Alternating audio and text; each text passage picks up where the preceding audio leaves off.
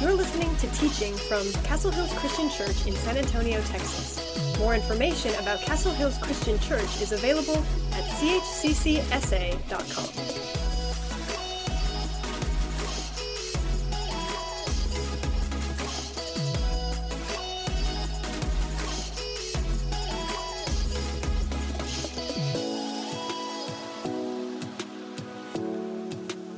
Last week, we kicked off a series on dangerous prayers based on a book by Craig Groeschel that he released this past week. And, and we talked about how dangerous prayers isn't being careless like some of the pictures that you'll see on screen. It's, it's not just having some of the, my PowerPoint person will catch up with me in just a second. Will uh, isn't just climbing up ladders and things like this in a reckless manner, or if you look at the next one, um, climbing on cars and, and, and just being reckless in general. There's one more here. Uh, you know, we just kind of put those two together.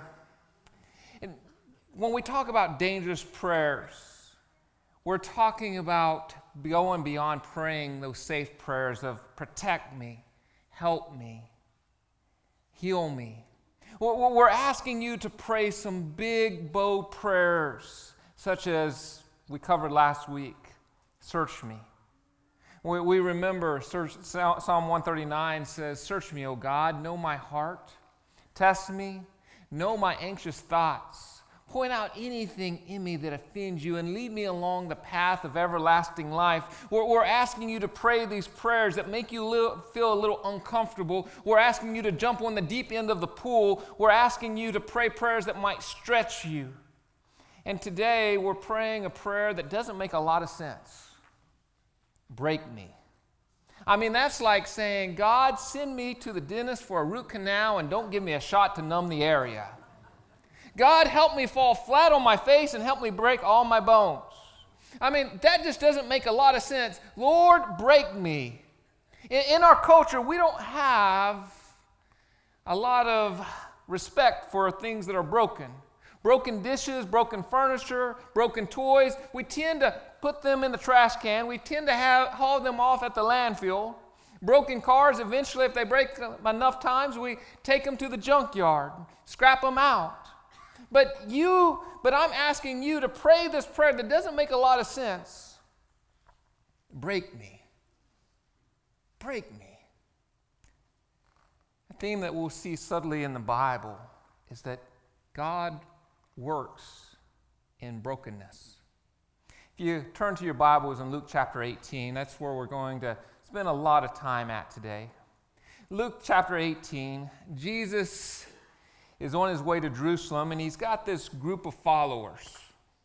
And he's walking, and as he's walking, he's teaching. And, and he tells two parables. The, the first parable he's telling to his disciples, and, he, and both of these parables are about prayer. And this first parable, he, he basically says we need to be persistent in our prayer, to keep on praying, not to give up praying. And, and then he tells this parable.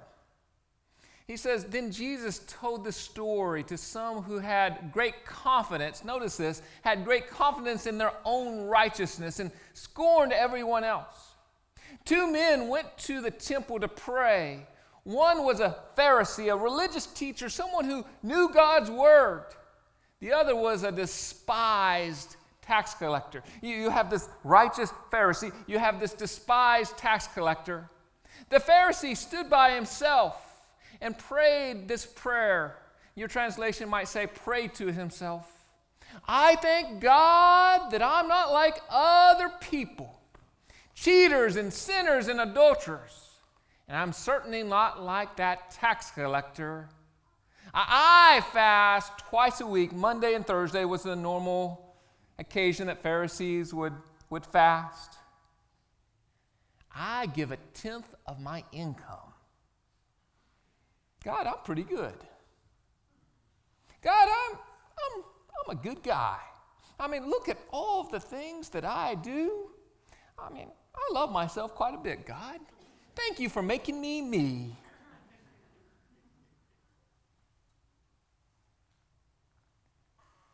this man really didn't, wasn't praying to God, was he? He's just praying to himself. God, I am just wonderful. And then on the other hand, we have a tax collector.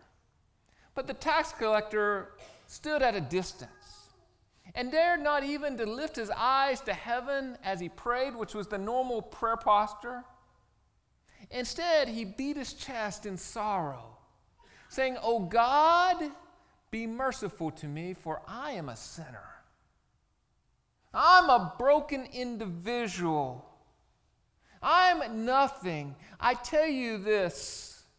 I tell you, this sinner, not the Pharisee, which would have been shocking, return home justified before God. For those who exalt themselves will be humbled, and those who humble themselves will be exalted. When we talk about praying this prayer, break me, when we, when we say break me, what we're asking God to do is to help us have humility. It's a, a prayer of humility. If you look in, in Psalm 51, David has just committed a major sin. He had, uh, he committed adultery with Bathsheba, tried to cover it up by having her husband killed, and he's been confronted by Nathan, the prophet. And, now his sin is out in the open. And, he realizes he's blown it, and we're going to look at this in a couple of weeks a little bit in more detail. But he writes these, these words in verses 16 and 17. He says, You do not desire a sacrifice, or I would offer one. You do not want a burnt offering. The sacrifice you desire is a what? A broken spirit. You will not reject a broken and repentant heart, O God. David says, it's not just about reading the Bible more, it's not just about serving more, it's not just about giving more and knowing that God would love you anymore. No, it's coming before God and laying out your heart and saying, God, here I am. Here's all of me. I surrender you my life. He's blown. Everyone knows that he's messed up. That, that hidden sin that was in his heart, it's come out and and now he's broken into pieces. This, this word broken is interesting. In Hebrew, it, it actually means to, to be shattered, to, to burst, kind of like a balloon bursting. Kind of means like a vase being shattered into pieces. And, and this is how David feels.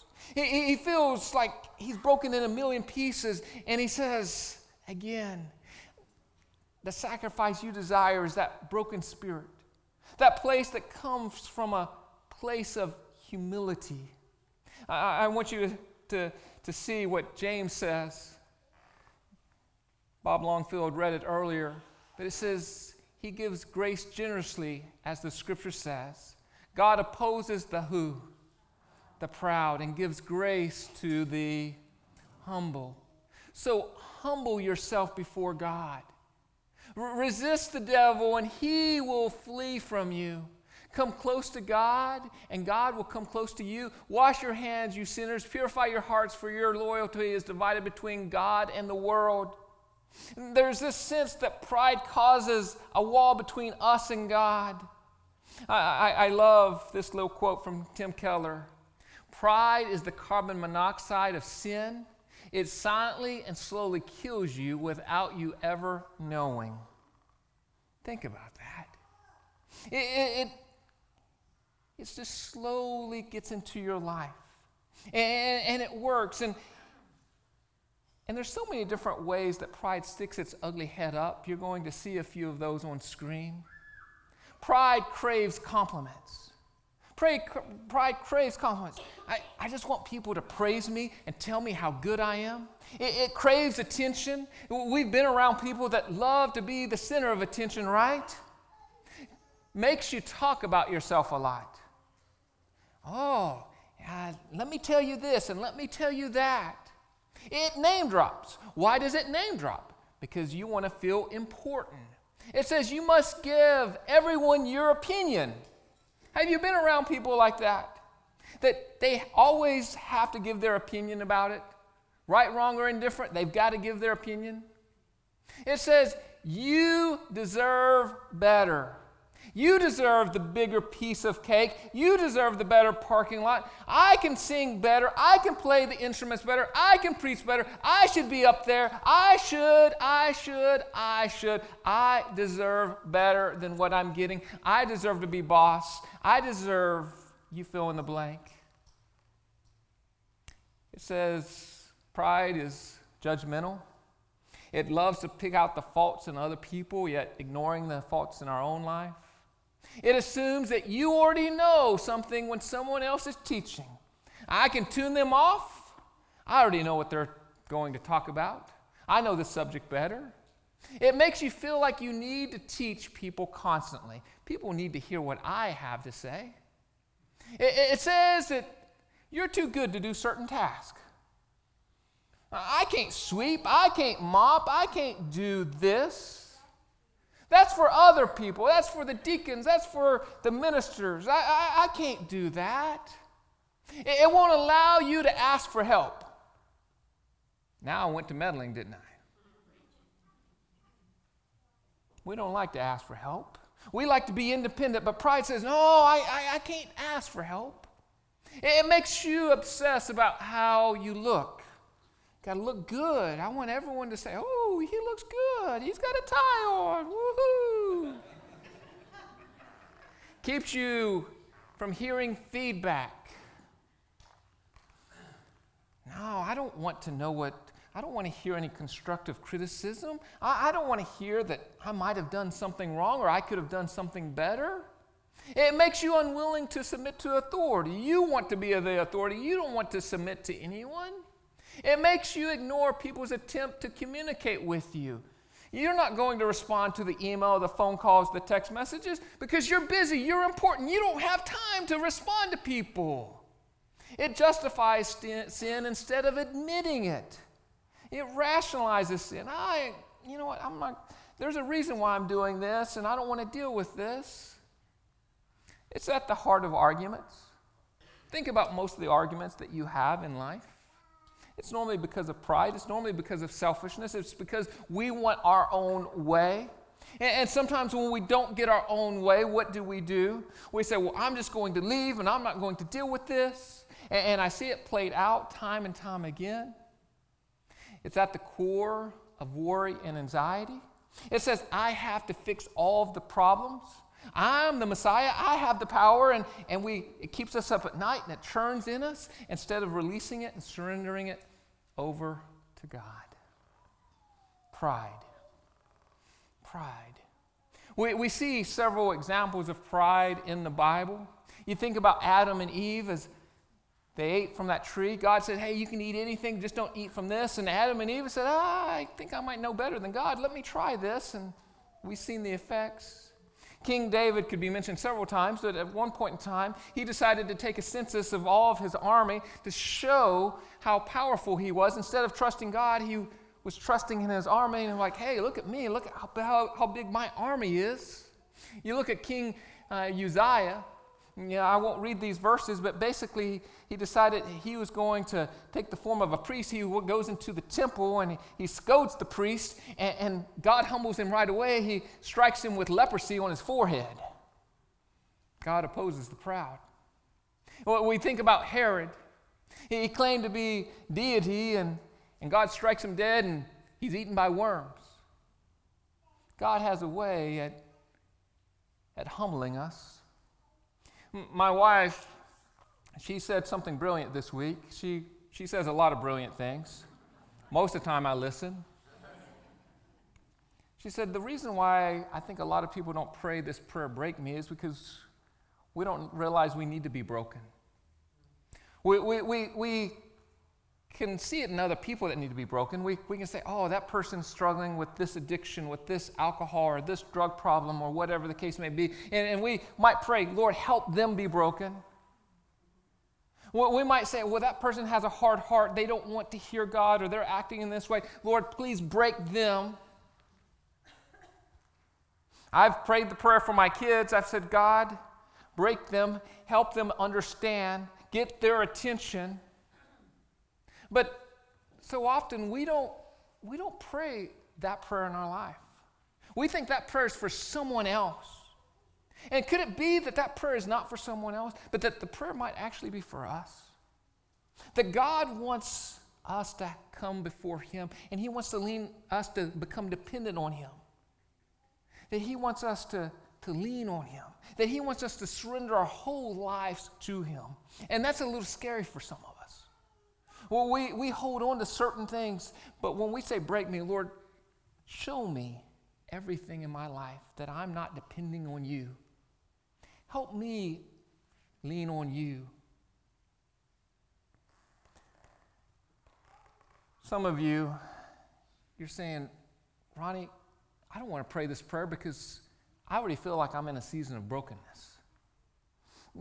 have you seen the things that I'm going through?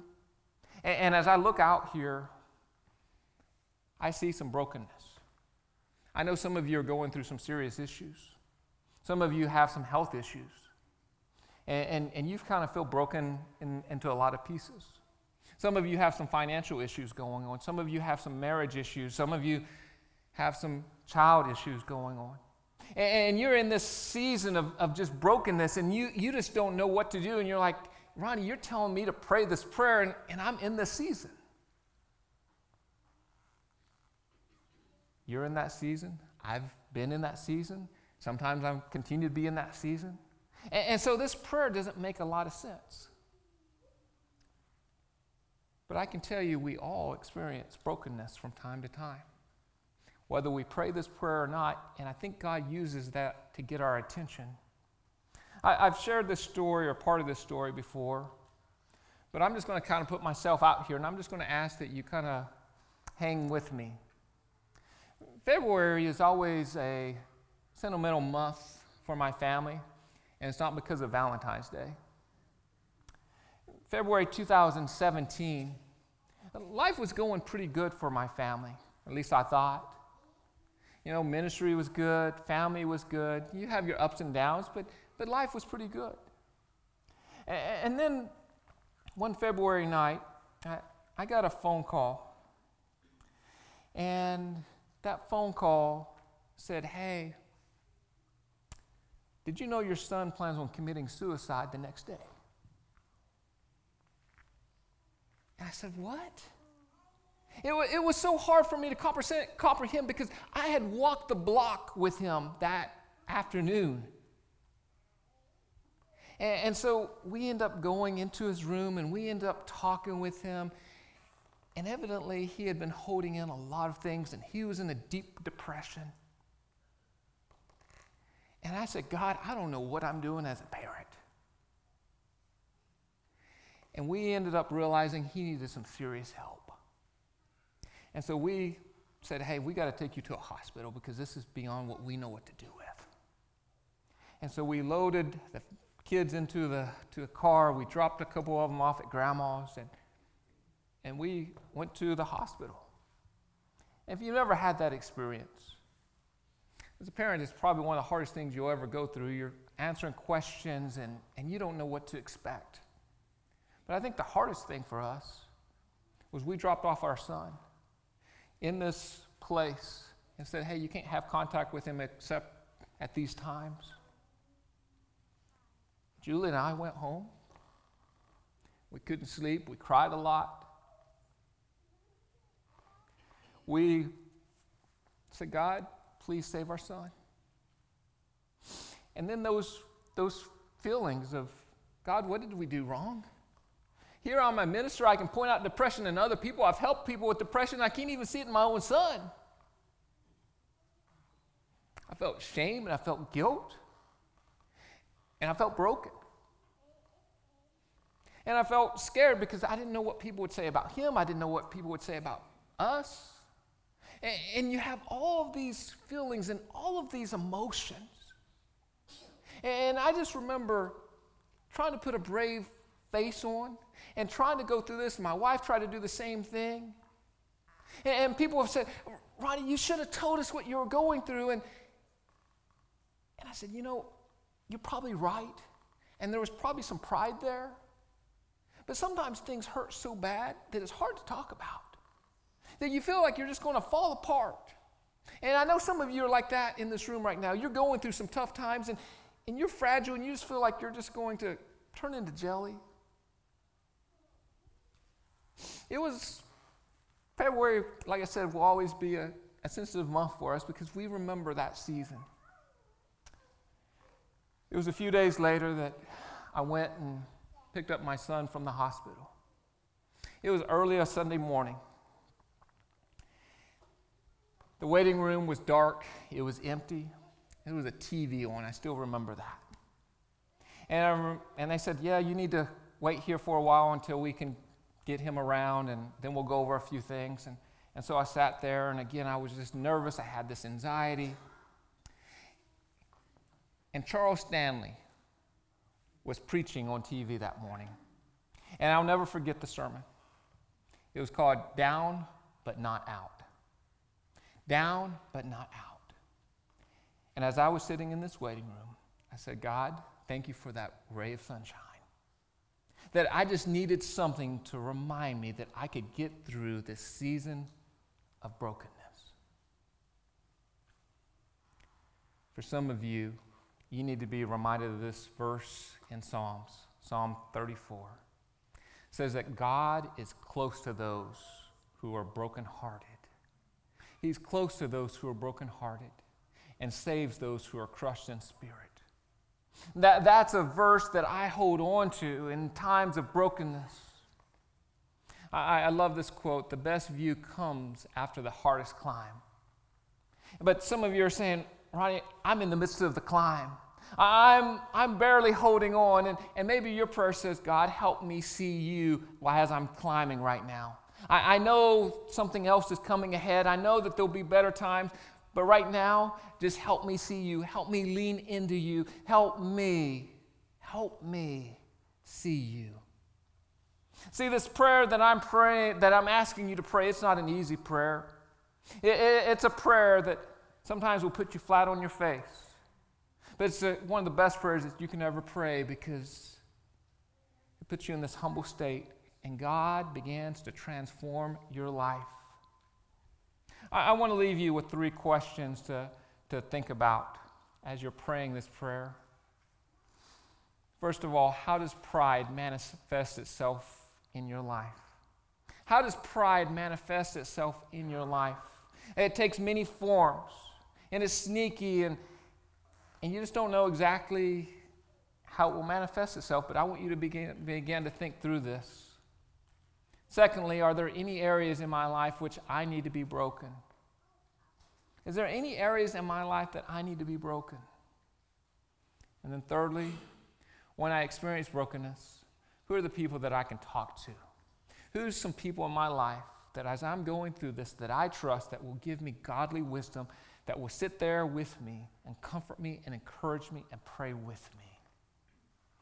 There, there's an old story about a famous violinist. He, wanted to have this violin made, and so he went to this individual that was supposed to be really great at it. And, and so that guy eventually came in and presented him this violin that was so amazing. But the famous violinist started playing it. He said, This sounds terrible.